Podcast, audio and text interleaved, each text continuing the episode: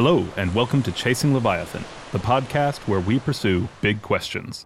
My goal today is to listen and learn just a little bit more. As we head into our conversation, let me invite you to chase life's biggest questions with me, one episode at a time.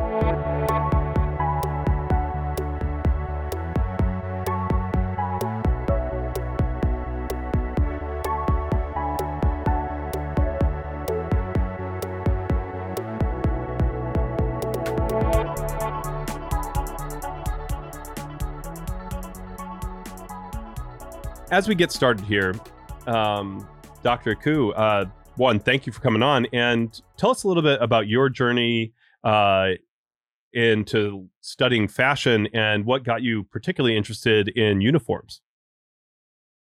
Sure. Um, boy, well, my journey in terms of studying fashion has been pretty long. Um, so I won't bore you, I guess, with the, the it's a little no tedious to go through the whole, you know, the whole rabbit hole of how I ended up here.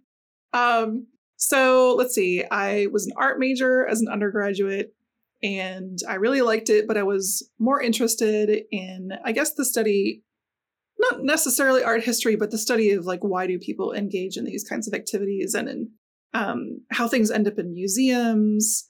And um, so I decided to go to graduate school I had spent a semester in Mali when I was in college, and I was really blown away by what I saw people wearing.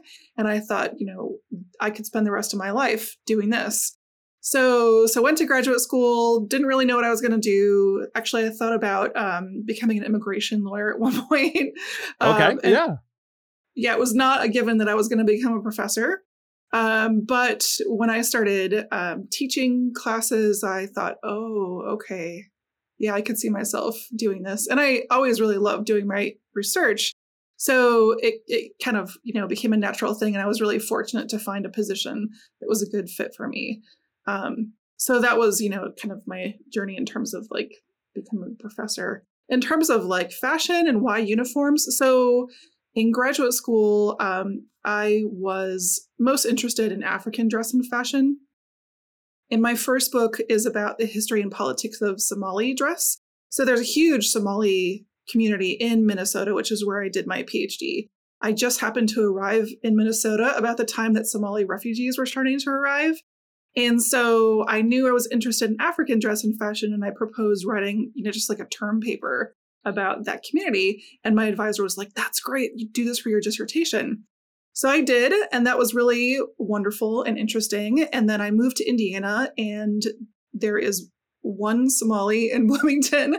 And I know him, and he's great, but that doesn't make a research study.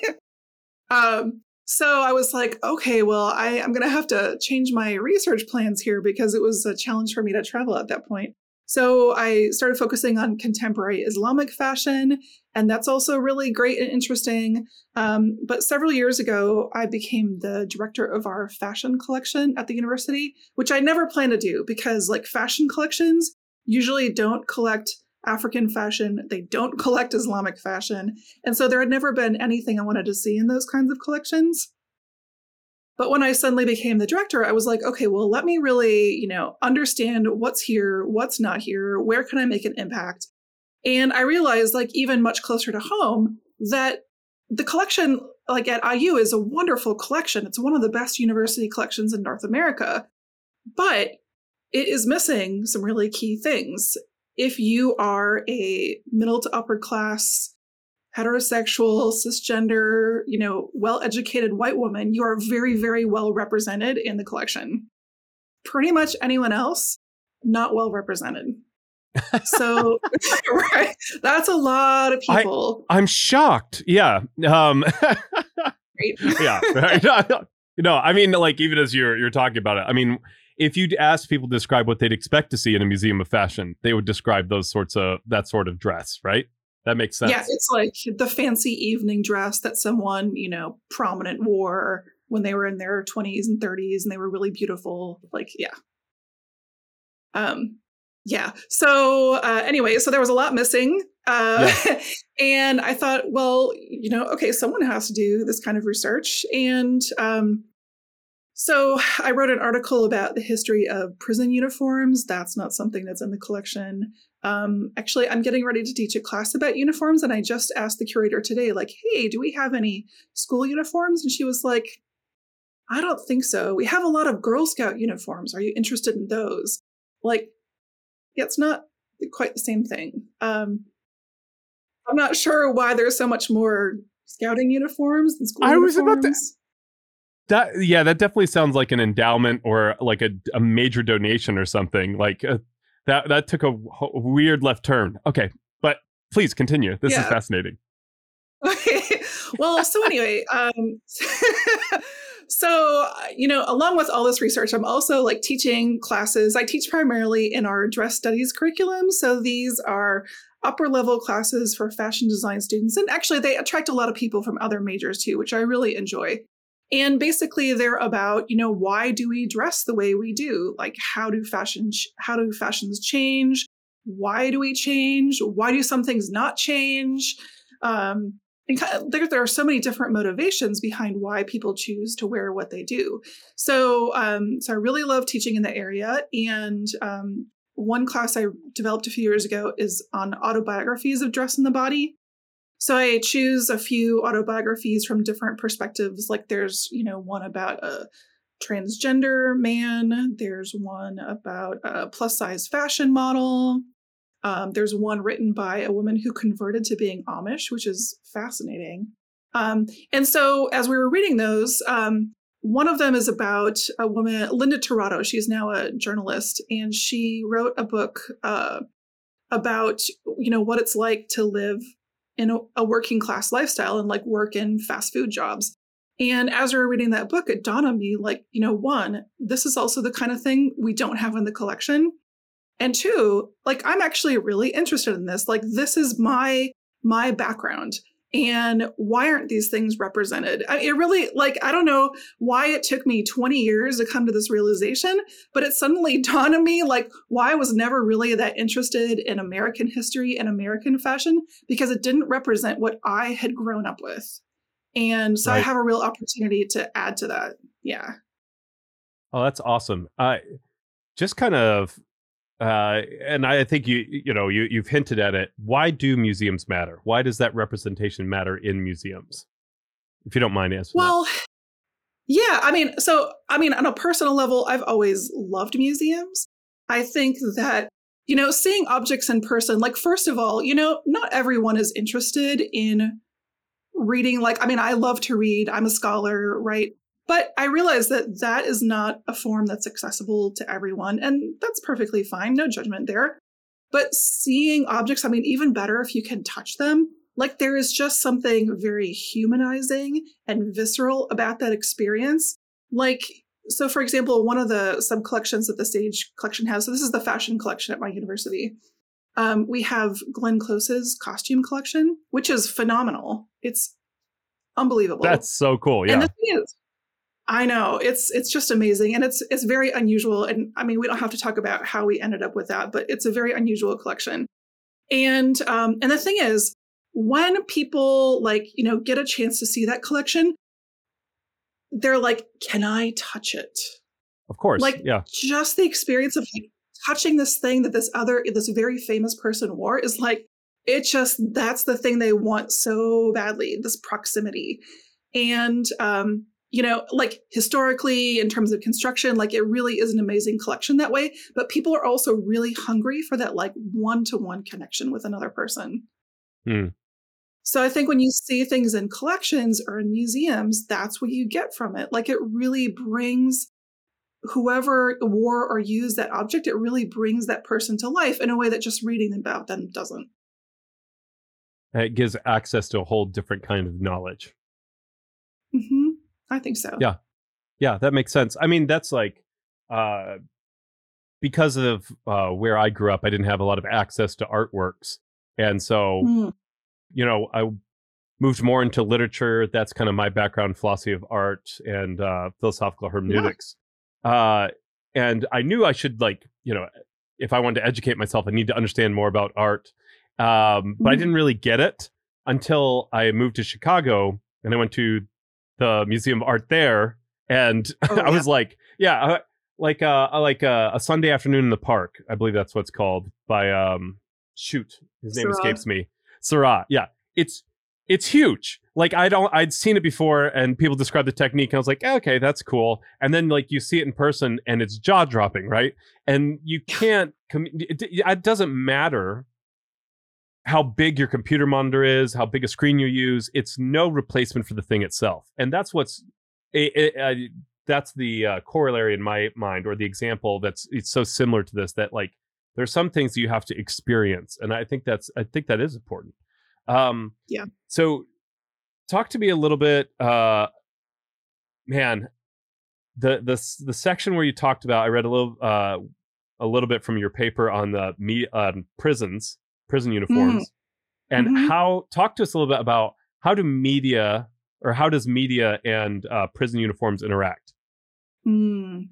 Well, so interestingly enough, okay, so museums generally don't collect prison uniforms, and I can I can speculate about a lot of reasons why. Um, partly because like people just don't really want like they don't want to honor or celebrate or remember those kinds of people. Like it's just you know again people have a kind of revulsion toward the whole like prisons and people who wear prison uniforms um which in many ways is very unfortunate because if anyone needs to be rehumanized it's people who are in prison. Um but uh, so there's not a lot of prison uniforms out there in the world. Right. The only prison uniform that the Sage collection has, so this is, again is my fashion collection at Indiana University, um, is a prison uniform that is in Glenn Close's costume collection. So, so she wore it for a film called Cookie's Fortune, which was made like in the 80s. It's very silly. She plays this like woman who is falsely accused of murdering someone. It's this like family drama kind of thing. And so it's it was filmed in Mississippi at a county jail and I think that the jail either like sold or gave her this uniform because it is a legit prison uniform. So like it was made by a known uh, prison uniform supplier which is called Bob Barker. And uh, and that's the only one. so it dawned on me like okay, well, you know, what about other films? Like there's lots of you know films and television shows that portray prisons where do they get their uniforms from? Well you know there's when you start looking around actually there's just we're just saturated with media about prisons. And the uniforms are actually very accurate in those things because you need authenticity. Like for the viewer to buy oh this is about prison the uniforms should be reasonably accurate. And because we have such an incredible density of prisons and you know population of prisoners in this country like a lot of people have ex- experience with prisons. So you can't just make something pretend and expect people are going to buy it. Like it needs to be accurate. And so that's actually a really great way of studying prison uniforms because they are often very accurate portrayals. Absolutely. I, you know, and it, it's you. You've even touched on a little bit here. Um, I don't know if you had mentioned it in uh it was in like your bio or anything but i definitely was expecting some references to foucault when you when you talked about prison uniforms i'm like well that's got to be where this goes right but the um the importance of uniforms as symbols and i'd love to talk about other uniforms as well but especially for prisons um Yeah. I, I'd love to hear your thoughts on that, uh, especially starting with what was fascinating to me, and I never thought about this. It's why khakis became, um, oh, and I, I the why they became uh, the uh, gang wear for uh, Mexican street gangs. That was Yes. that was fascinating to me. So if you could talk a little bit about that, you know, that story, but even just like um, prison uniforms as symbols and what that what are they symbols of, and how are they appropriated outside of prison? That would be uh, that's really fascinating to me. Sure. Okay. So, so you know, describing my article here in a nutshell. So, um, prison uniforms. The U.S. is actually kind of unique in having identifiable prison uniforms. So, when prison uniforms first became a thing in the mid 1800s, um, I mean, it started as okay, you know, punishment for criminals has always been like really violent, and maybe let's dial down the violence and punish them in a different way. So we'll put them in these prisons and we'll remove them from society. And it's a very like shameful experience. And we'll have them wear these clothes that are really shameful. So, like the first British prison uniform had a symbol on the uniforms that kind of looks like a W, and it basically meant that that person was the property of the state, which hmm. is hmm. horrifying. I mean, I wouldn't want to be marked that way. Um, but the thing is that in Europe, I, hopefully, most people would agree with you. Yeah. yeah, horrible, horrible. So in Europe, most countries have moved toward having prisoners wear their own street clothing. Hmm. And of course, you know, there are challenges with that as well. But the idea is okay, just being in prison is already punishment enough. We don't have to further punish people by shaming them and like taking away their freedom of expression. Like, there's no reason they can't wear their own clothes. In the US, however, we have really gone in the other direction, which is not only have we kept prison uniforms, but there have been many instances where prisons have tried to make them as shameful and humiliating as possible. So, hmm. for example, show you know Sheriff Joe Arpaio of Maricopa County, Arizona, uh, was infamous for intentionally making his male prisoners wear pink boxer shorts as part of their uniform because he saw pink as a feminine color and, you know, haha, how funny and horrible is it to force the male prisoners to wear women's underwear? That's the kind of thing that happens in the US. Definite problems with that. Uh, that's problematic on so many levels. Yes, I don't even know where to begin with that. Uh, wow. Um, I if that was in your article, I did not get to that part of it, but uh, no problem. What, what's interesting about that, you know, um, is then how, in response, what's intended to be a shameful thing, mm-hmm. instead mm-hmm. you you have people because they're experiencing it together, band together, and it becomes a source of pride, right? Right. right. So yeah, yeah, and I you had mentioned the thing about how did chinos become a you know a fashion. So actually, I'm realizing now, like working a bit on work uniforms, also that there was kind of a confluence of things happening. So, yeah, so California, the state of California in the like 70s and early 80s was mostly using denim and chambray for prison uniforms. And um, the state of California has a prison industry system where prisoners actually make the uniforms that other prisoners wear. Um, however, every county can make some of its own decisions about what prison uniforms should look like. So in Los Angeles County prisons, there was a time in the 90s where they switched to using khaki instead of denim. And so, yeah, the thing is, okay, now you think, okay, prisoner gets released. Of course, they're going to switch into their, you know, their own personal clothing. But a lot of people, when they get out of prison, don't have other clothing. There's not necessarily someone there to pick them up. I mean, it really depends on their personal situation. And so, what happened in the 90s is you have, you know, this was a real spike in the prison population in the US. Um, and it, you know, we know from other data about prisons that it, you know, minorities are particularly targeted and put in prison in disproportionate numbers. So you had lots of um, Black and Latino uh, inmates in Los Angeles County. And so people would come out of prison. These are also some of the people who are least likely to have support on the outside. And so they're released wearing their prison uniform, and that's all they have. And so it became this badge of honor like, haha, you know, look at me still wearing my prison uniform. Now I'm on the outside, but I'm not, you know, like I'm going to spin it into something positive. Um, and so it actually took off as this like street fashion. Um, but the the work uniform thing kind of like I said, there was a weird confluence. That was also the time when companies were starting to experiment with casual Fridays, and khaki chinos also became the casual Friday look. so it's really weird that, that like prison weird... and work kind of uh-huh. And that I mean, and that uh, and I'm, I'm making an assumption here, and correct me if I'm wrong. I'm, I'm assuming those are two very different demographics, though. Yes. Yes. Yeah. Very much. Yeah. I mean, uh, this is a good thing. I'm one learning a lot, but two, like it's leaving me with so many questions. like how I, I, understand like correlation is not causation, but like, man, that's a strange right. that's a strange coincidence, right? Um. Uh, yeah. So and it's interesting to see um, you, you mentioned this with your with the service uniform side of things but you you wrote your article about masks and how people then took yeah.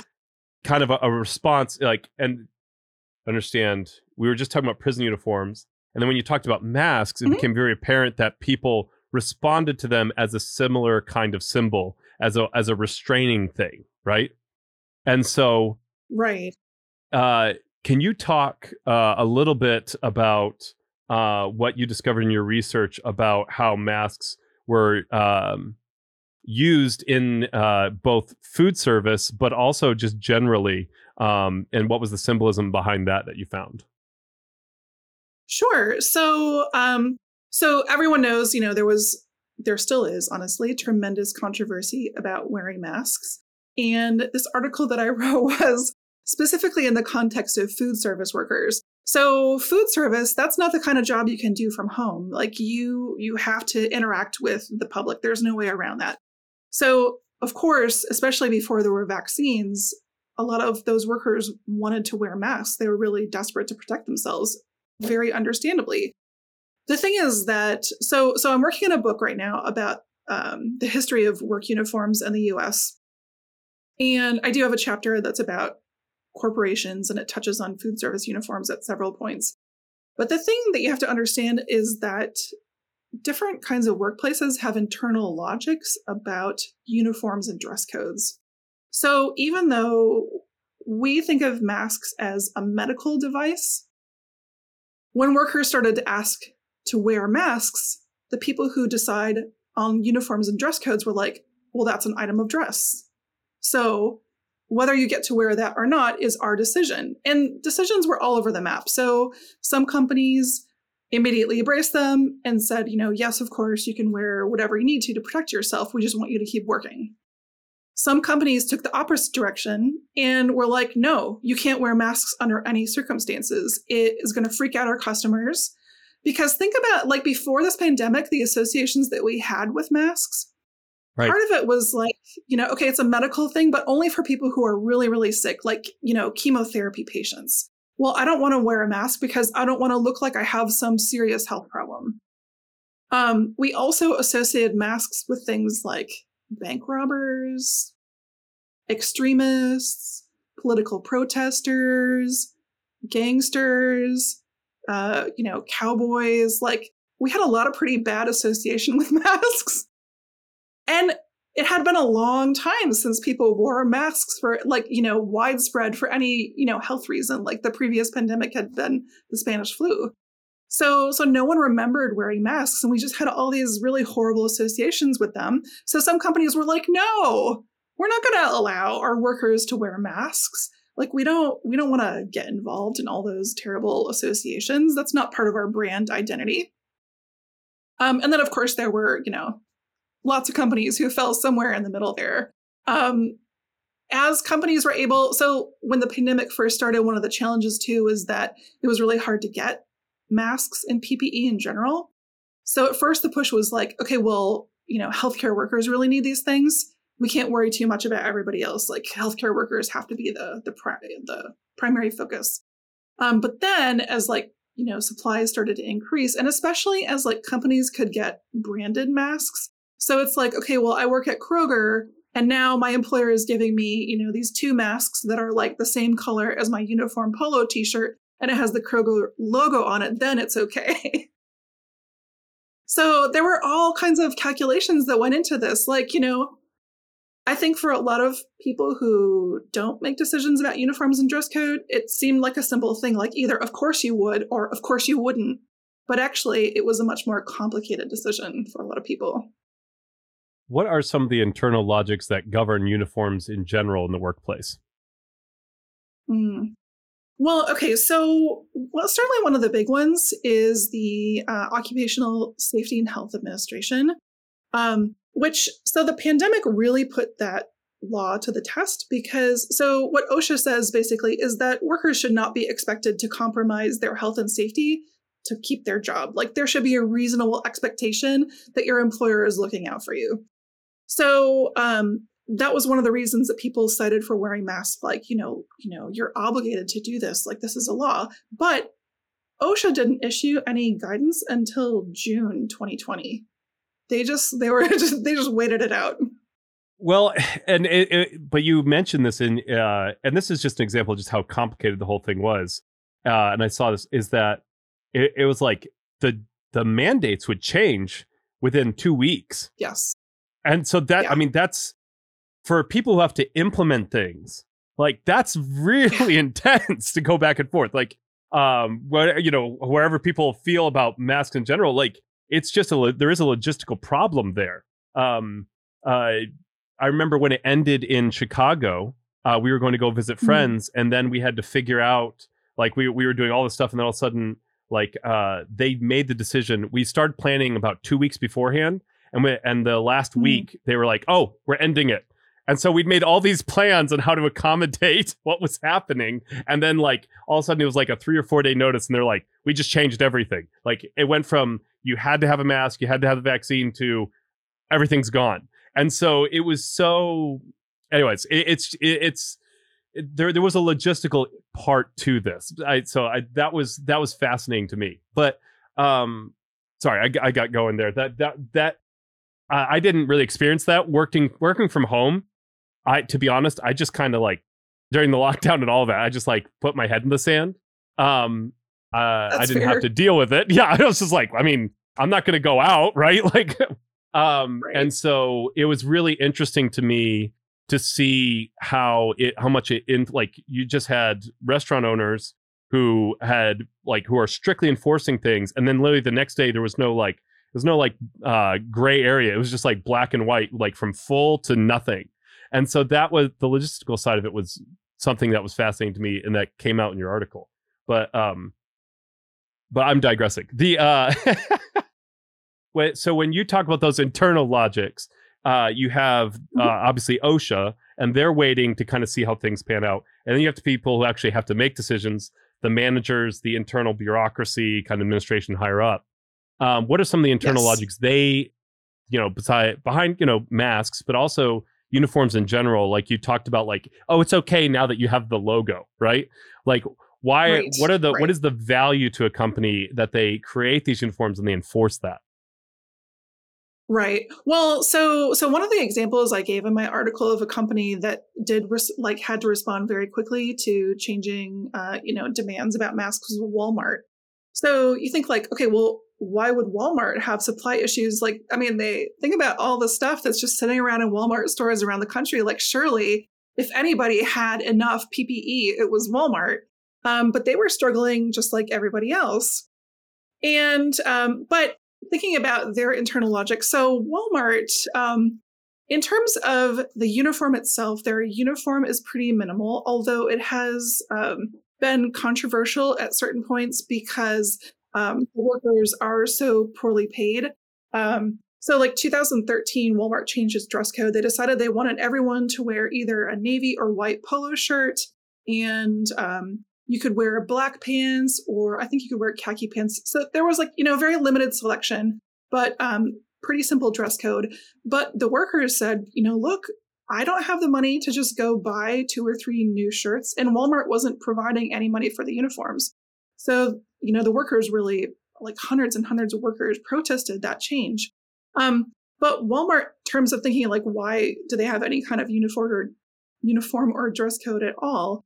Um, it's largely part of their branding scheme. So, so Walmart has a really tight branding scheme. If you go on their website, they actually have defined Walmart blue as a specific Pantone color.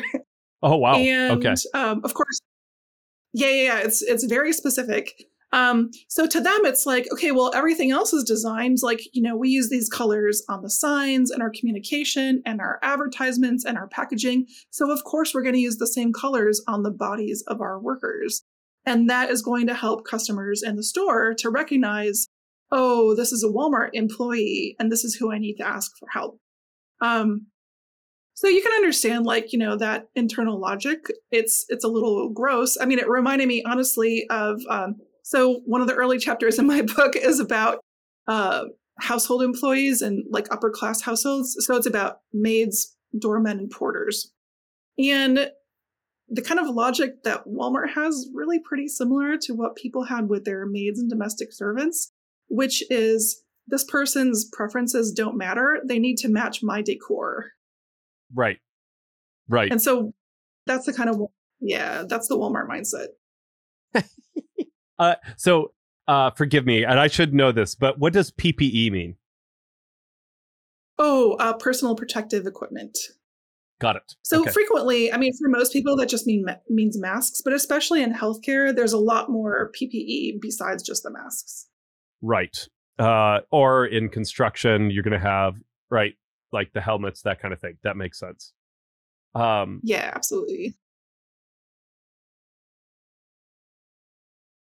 Can you talk a little bit about, and maybe, eh, uh, you know, maybe this is too much of a leading question, but can you talk at you talk at length about shame with uh, in regards to uniforms? Um, even sure. that kind of comes out in some of the discussions around masks, the way that people uh, who are frustrated about wearing masks, um, that they've they talked about shame. But uh, can you talk about that connection, the at least in an American culture, between shame and uniforms? Sure. I mean, shame definitely is not all uniforms are shameful. Like there are some some kinds of uniforms where people really wear them with a great sense of pride and a genuine sense of pride. Like I do not want to imply that wearing a uniform is always shameful and that the people who wear them feel ashamed because that's not the case, right? yeah, yeah, yeah. So okay, so d- dumb question, but uh, I I think you have a good answer, so that's okay. So, so, but the thing is that shame is part of the experience for some kinds of uniforms. I mean, mm. you see that really strong with prison uniforms, but that is certainly not the only kind of uniform that's shameful. And I think this is why scholars in general have not wanted to write about work uniforms. There's very little scholarship on this topic because it's really gross. Like, I don't want to wear a corporate uniform. I it's basically you know, again, keeping in mind that some people do experience them positively, a lot of uniforms are about keeping you in your place. You do this thing for us. You're just a cog in the machine. Everyone needs to look exactly the same. You're all, in, you know, no one's special. Everyone's replaceable. You're part of the team. You're part of the, it's like being in a military unit. Um, except government workers actually have more say in their uniforms than a lot of other employees. Um, and so I think a lot of people who, you know, a lot of people have experience wearing uniforms. Like I, I wore a uniform. Uh, my first one was, I had a job. This is when I was in college. I um, took a summer job at an amusement park because I it was one that I'd been to as a kid, and I thought, you know, oh, this is going to be really fun for a summer job. Like I love riding the rides. It'll be, you know, everyone's happy. It'll be really fun. And actually, the guests in the park were really fine. I did not mind interacting with them at all. But there were some other aspects of the job that were really horrible. Um, for one thing, the pay was extremely low.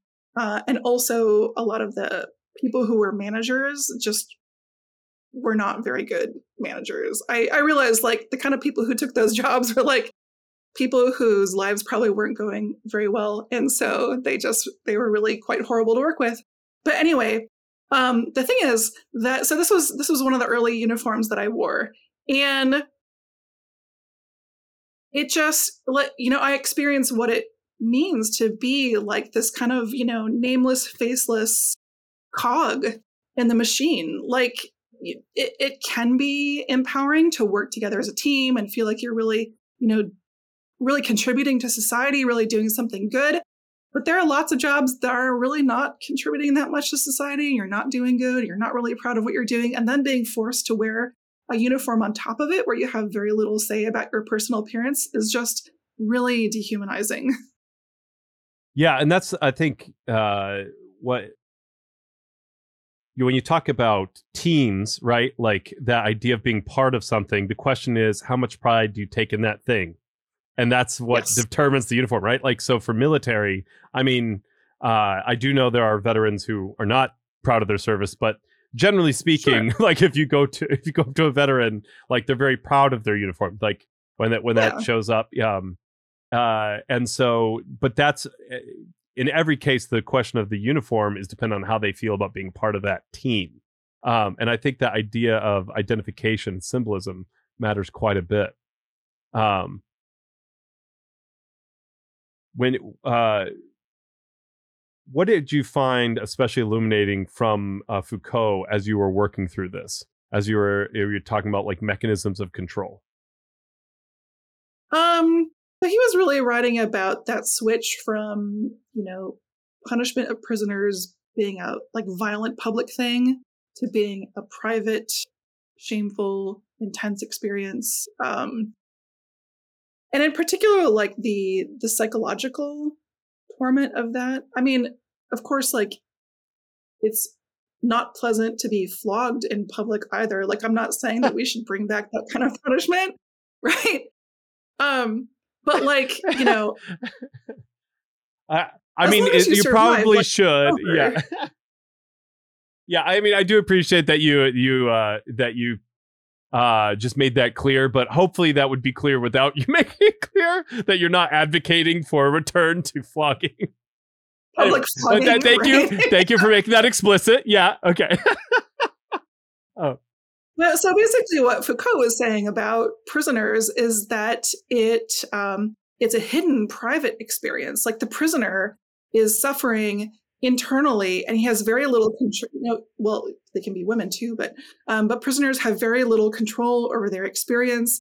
It's it's very boring and tedious and um, everything they do is controlled. Um, it just is a very it's a very shaming experience. I mean if you know again flogging is shameful too but prison like it has this psychological dimension to it right? Right that's right. what foucault was getting at. Yeah.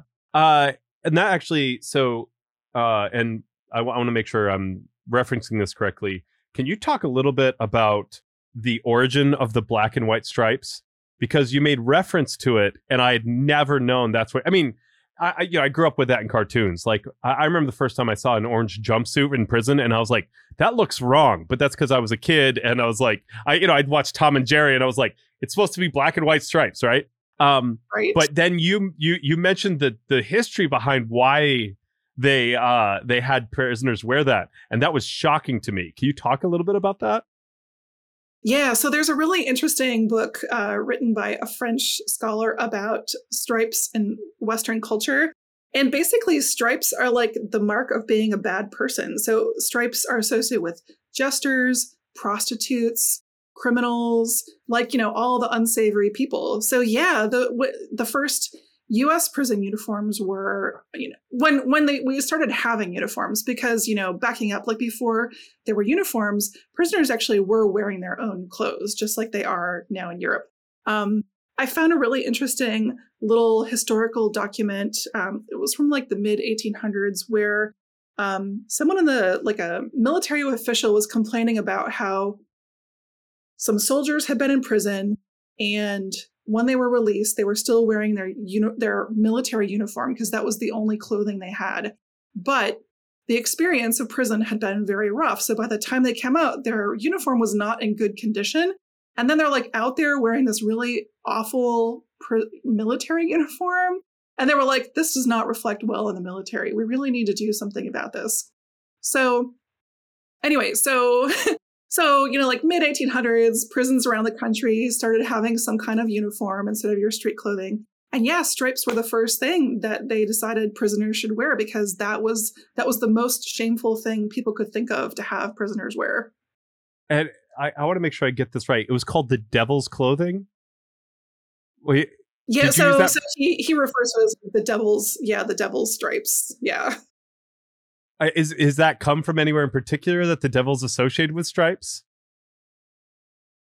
Boy, in ter- like that's a longer history that goes beyond me. I mean, okay. as far as like how did that association originate, I I'm not 100 percent sure.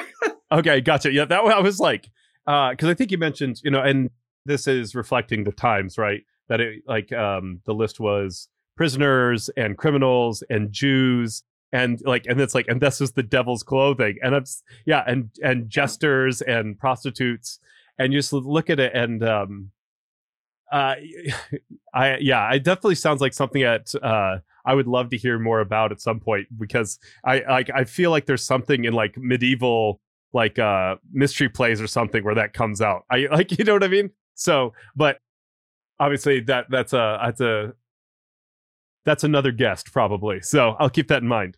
Um Yes. I can't think uh, of the oh. top of my head. I want to say his last name is Pasterno, but yeah, well, I don't know. You could look him yeah. up.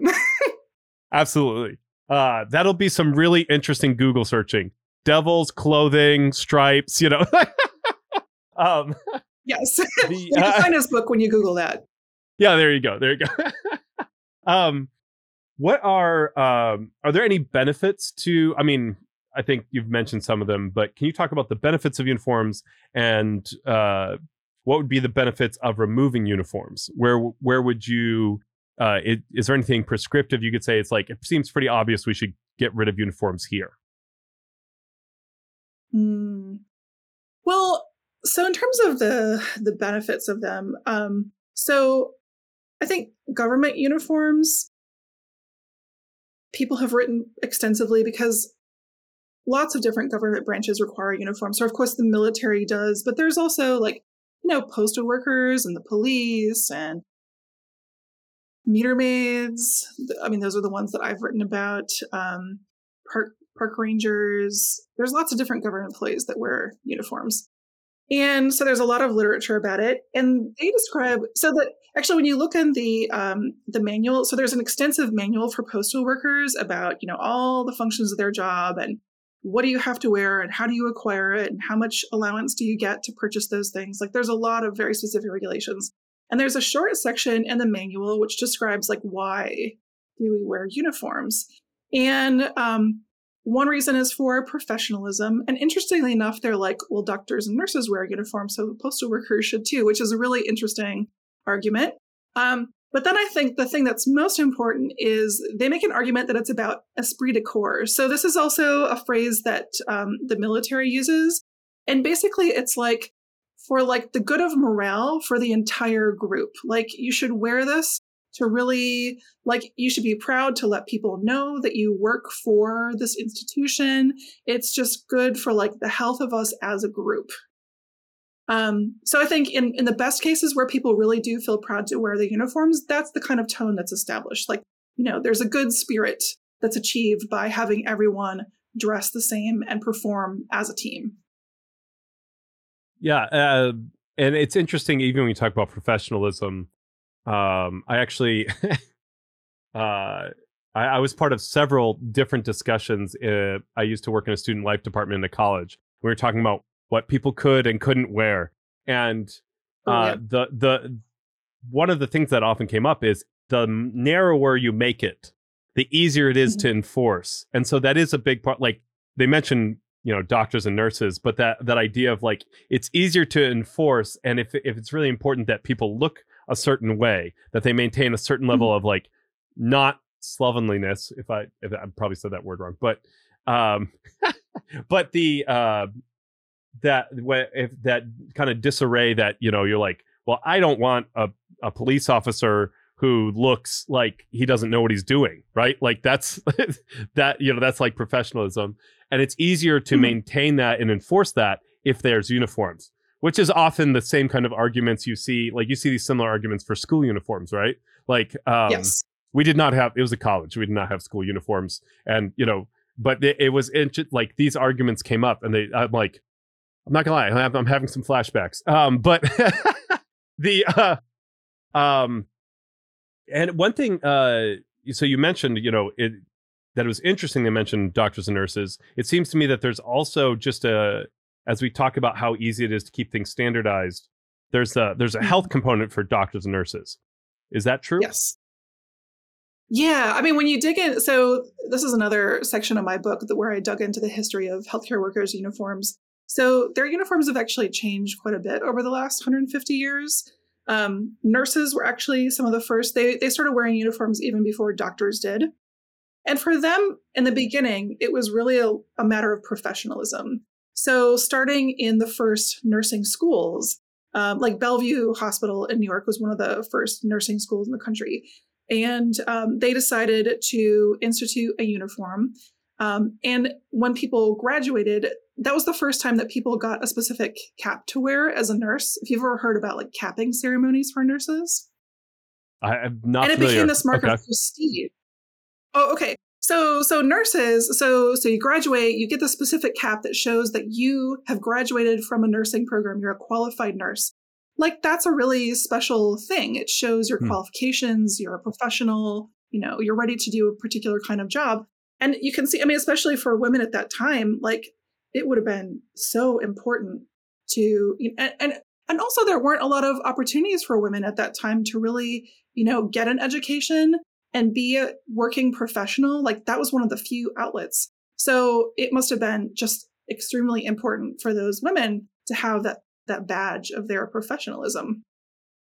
Um, it took longer to convince doctors um, because doctors in the late 1800s were still wearing their own street clothes, even even performing surgeries. Like there was no, you know, surgical attire at that point. They just like walk in in their suit and start hacking at people. You can just imagine like how unsanitary that was. Yeah. yes, I can. Unfortunately. Yeah, sometimes they'd wear, um, you know, if they if they were concerned about cleanliness, they might wear like a butcher's apron to keep the blood off their suit, but that was about it. Um, so anyway, um, turn of the century, people started realizing like, hey, actually, be really good if we sterilize our clothing because we're killing our patients by infecting them with things. You know, I, I I'm not gonna lie. I was not. You, you you've used this word a couple times. I was not expecting this uh, discussion to be so gross at so many crucial points. Like, how did doctors' uniforms start out? Butcher aprons. Like, I can see why that happened, but I did not really want that mental image. But thank you. Yes. Yeah, I mean that's why they're like surgeons were called bone saws, right? right right no it, it makes total sense yeah um anyways sorry yes so they're they're listening to, listening to louis uh, pasteur and they're like oh we're killing our patients right we're, we're just passing germs from one person to the next and so that's Absolutely. yeah So then, so then doctors started wearing uniforms. The thing is, there are not so doctors. I mean, that's a really prestigious occupation. I found some really a a really interesting sociological study from the like 1940s where they were surveying um, people in different countries about like what occupations are the most prestigious to you. And at the time in the U.S., it was like I think Supreme Court justice was number one, and then number two was like you know president of the United States. And then like number three was surgeon. Like they Wow. were way up there. Yeah. Um, so it was a very prestigious occupation. And, you know, doctors had their own ways of displaying professionalism. Like they didn't really want to wear a uniform. Um, but they were convinced because of the need for sterilization.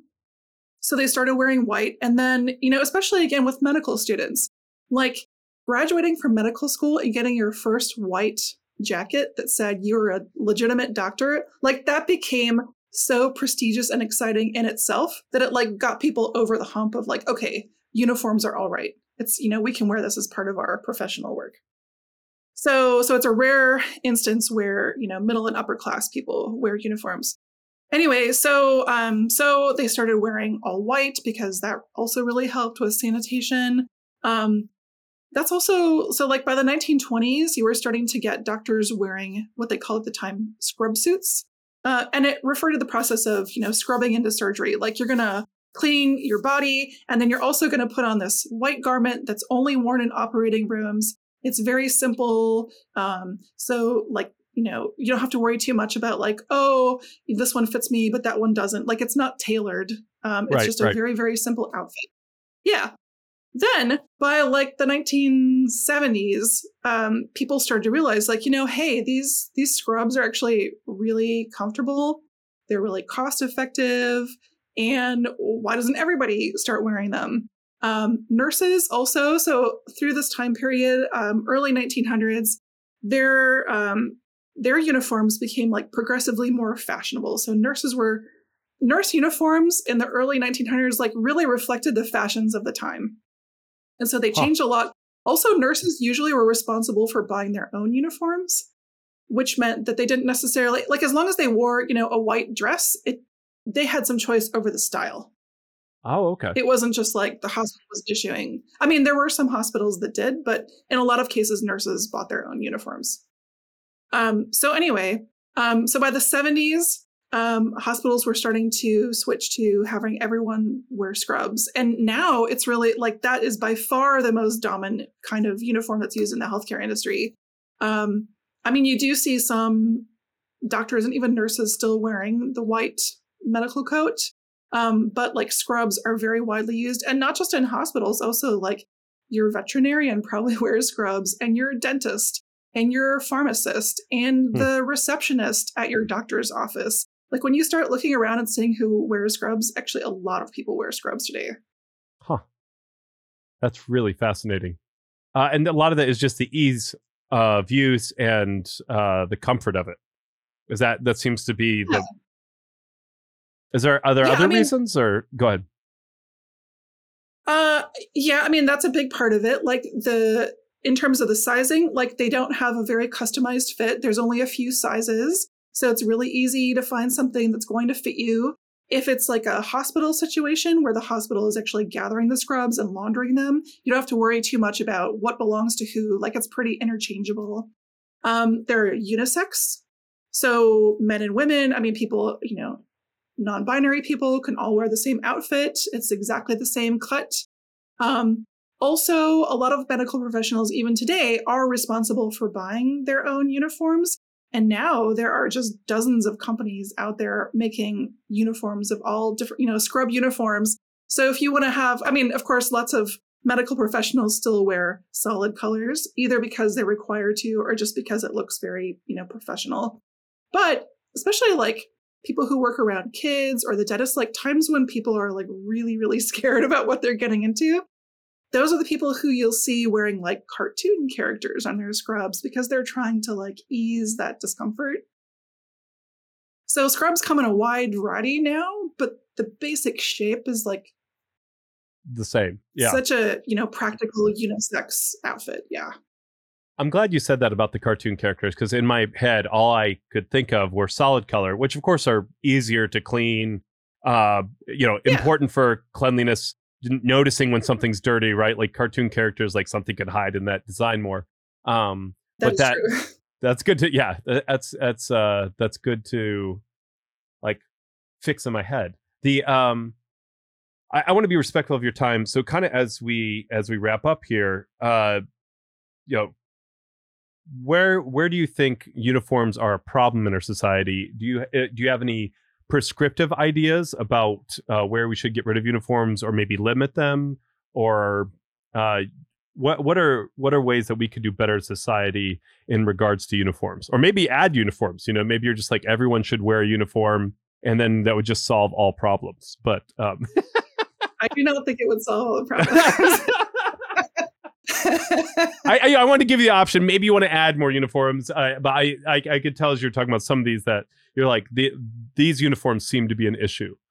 So, uh, can you? Yeah. yeah. Well, okay. So so a couple of thoughts about that. One is um, a lot of different kinds of. I mean, since I have, have really been concentrating on work uniforms, a lot of different workplaces and schools um, have gone back and forth about, you know, how much do we need or want to control people's appearance? Like it is a kind of control. And maybe sometimes that's fine. Um, like one big argument for school uniforms is that it limits display of social status.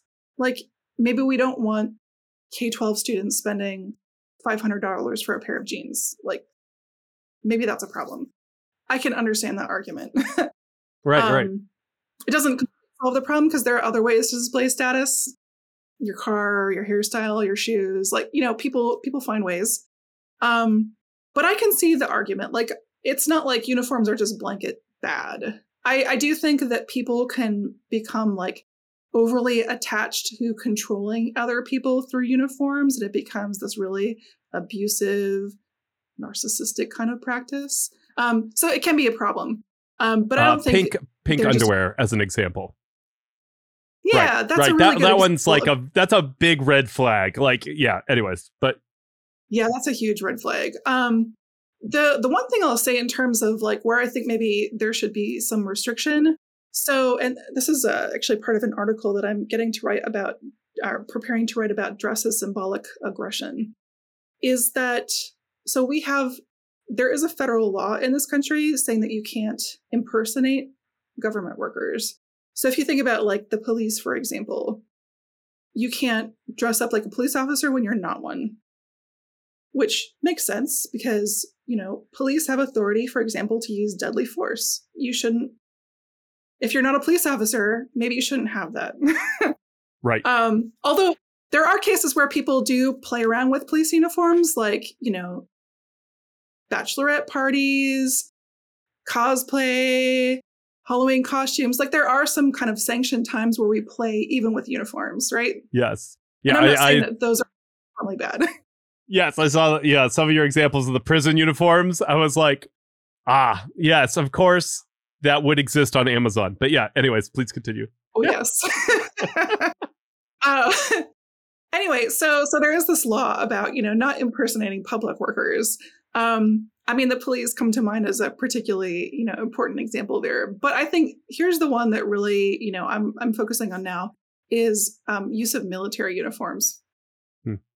So military uniforms, I mean, aside from like, you know, what they do from the individuals who participate in the military and like because they're used for, you know, showing your qualifications and they help with the chain of command, like, you know, knowing who's who, um, they i think they really do build a spirit of teamwork amongst people. Like i think there are very you know some positive reasons that the military uses uniforms. I'm and no way of saying that that's a bad thing.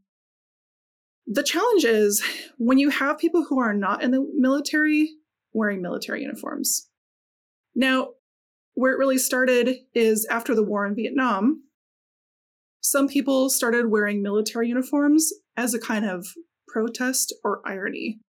So there are some subcultures where people wear military uniforms, not because they, in fact, they do not support the military, but it's kind of, it's like poking fun at it, like, haha, you know, this doesn't mean anything. I can wear it too. And then you also see fashions like camouflage, bomber jackets, aviator sunglasses. I mean, when you start looking around, there are actually a lot of fashions that are inspired by military equipment and uniforms. Um, but what's really a problem right now is extremist groups. I'm thinking, I mean, you know, I'm getting ready to watch the the January 6th hearings again today. And you get people going to protests wearing military uniforms. And they're not in the military. And they're, as far as I can see, using it for two purposes. One purpose is you do see people wearing things like flak helmets and bulletproof vests literally for the reasons that the military would, which is for physical protection. But more importantly than that, you also see a lot of people right now wearing military uniforms to be intimidating and mm. to make people feel scared that they are going to be the recipients of violence if they don't go along. And I think that is where uniforms become a very serious problem. I really, yeah. I mean, yeah, I don't think it's healthy the degree to which militarization has really taken hold outside of the military in the US. Well, I'm I'm not going to disagree with you on that one. That's that's I, it's scary, like, and it's intended to be scary, right? And that's that's your whole exactly. point. Yeah. Um. So, uh, as we wrap up, as we conclude here, um, mm-hmm. what what's one what's the last final thought you'd like to leave to our listeners about fashion, about uniforms? Mm. I guess the last thought is so uniforms are so ubiquitous in American society. When you start looking around for uniforms, they are everywhere. But a lot of times we don't even notice them. They're just, it's like hidden in plain sight. They're everywhere, but the idea is that you shouldn't have to think about it. Like, oh, there's the grocery store clerk.